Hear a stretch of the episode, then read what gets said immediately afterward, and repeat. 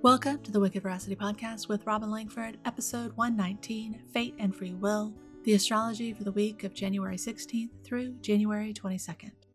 Before we get started, I want you to know that all times I'm going to mention are in the Eastern Time Zone. If you want to see the aspects discussed in the forecast on your digital calendar in your time zone, you can get that at wickedveracity.com forward slash calendar. The real start of 2023 will be here by the end of this week. Mercury and Uranus will turn direct, and we will have the Aquarius new moon, which signals the start of the Chinese New Year. You have plenty of time to figure out how you want to celebrate the transition and what you want to cultivate over the next 12 months, especially the next three months when all the planets are direct. Massive change is coming, and it all starts now ish. Monday, it may feel like one of the harder levels in a video game, with unexpected plot twists and a protagonist that wants to cause a little mayhem. Or maybe you're providing the twists and angst for someone else. Either way, be extra gentle with yourself and the other players you meet in the game. Everyone has experienced a lot of changes in the Scorpio and Taurus houses of their chart over the past year or so, and integrating those changes can be challenging for each of us to adapt to on a personal level, but also for each of us to adapt to in regards to the people in our lives. Tuesday morning is still primed to help you integrate change and carry through on plans, but in a less contentious way.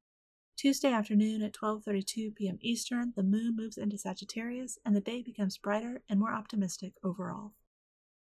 Wednesday morning, there is a maximum shenanigans alert as Mercury stations direct and the sun joins Pluto. Whatever the changes you've been considering and implementing in the Capricorn area of your life are likely to be intensified today. That could be an intense clarity on how you want to move forward with something, an irresistible offer, a heated exchange, or anything in between. If you have a pronounced Capricorn house, by which I mean if it is your rising sign, sun sign, midheaven, perfected house, or you have a lot of planets hanging out there, then this is probably going to be especially noticeable for you. Thursday is delightful. It's a lovely little slice of a day that should help relieve any pressure you felt building on Wednesday. Friday, the sun moves into Aquarius, joining Venus and adding an intensified focus in this area of your life. In your natal chart, the sun illuminates your conscious purpose and much of your core identity. As it moves through the various houses, your core self remains the same. You simply become more focused on the topics of the house it's visiting. The topics related to the house where you find Aquarius is where you have more self doubt, insecurity, and fear of failure.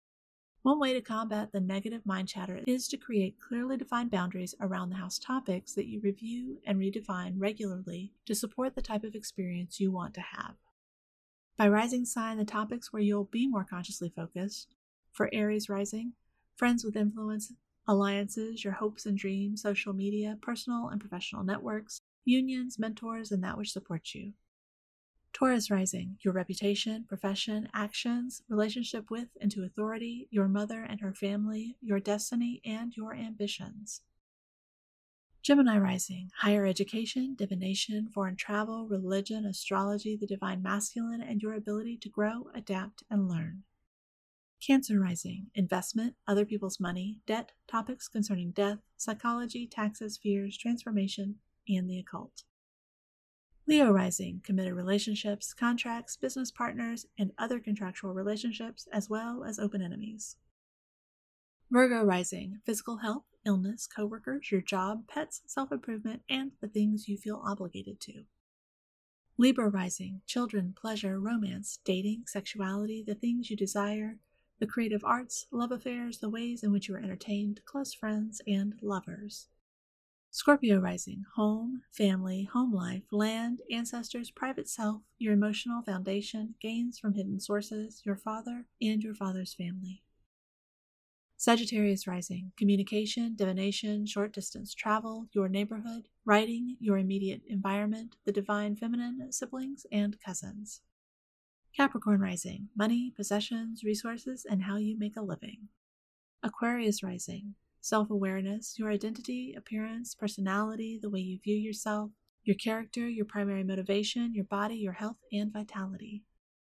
Pisces rising, mental health, the subconscious, ways you self sabotage, the ways you isolate yourself, hidden enemies, transcendence, and spiritual liberation. Think about the new experiences you want in this area of your life and the boundaries you need to create around your beliefs, time, energy, and attention in order to begin cultivating what you want here with Saturday's new moon.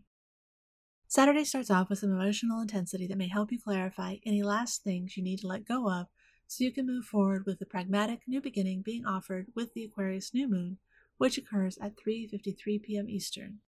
I'm personally going to hold off on the new beginning until after Sunday because Sunday two important things happen. First, Venus and Saturn hook up in Aquarius, and then Uranus goes direct at 5:58 p.m. Eastern. Both of these help us push past any lingering slowness so that we can go full speed ahead next week. If you're feeling frisky, hit me up on Instagram where I am wicked.veracity and let me know how the astrology of the week played out for you. Until next time, my wish for you is healthy boundaries that facilitate the growth you crave.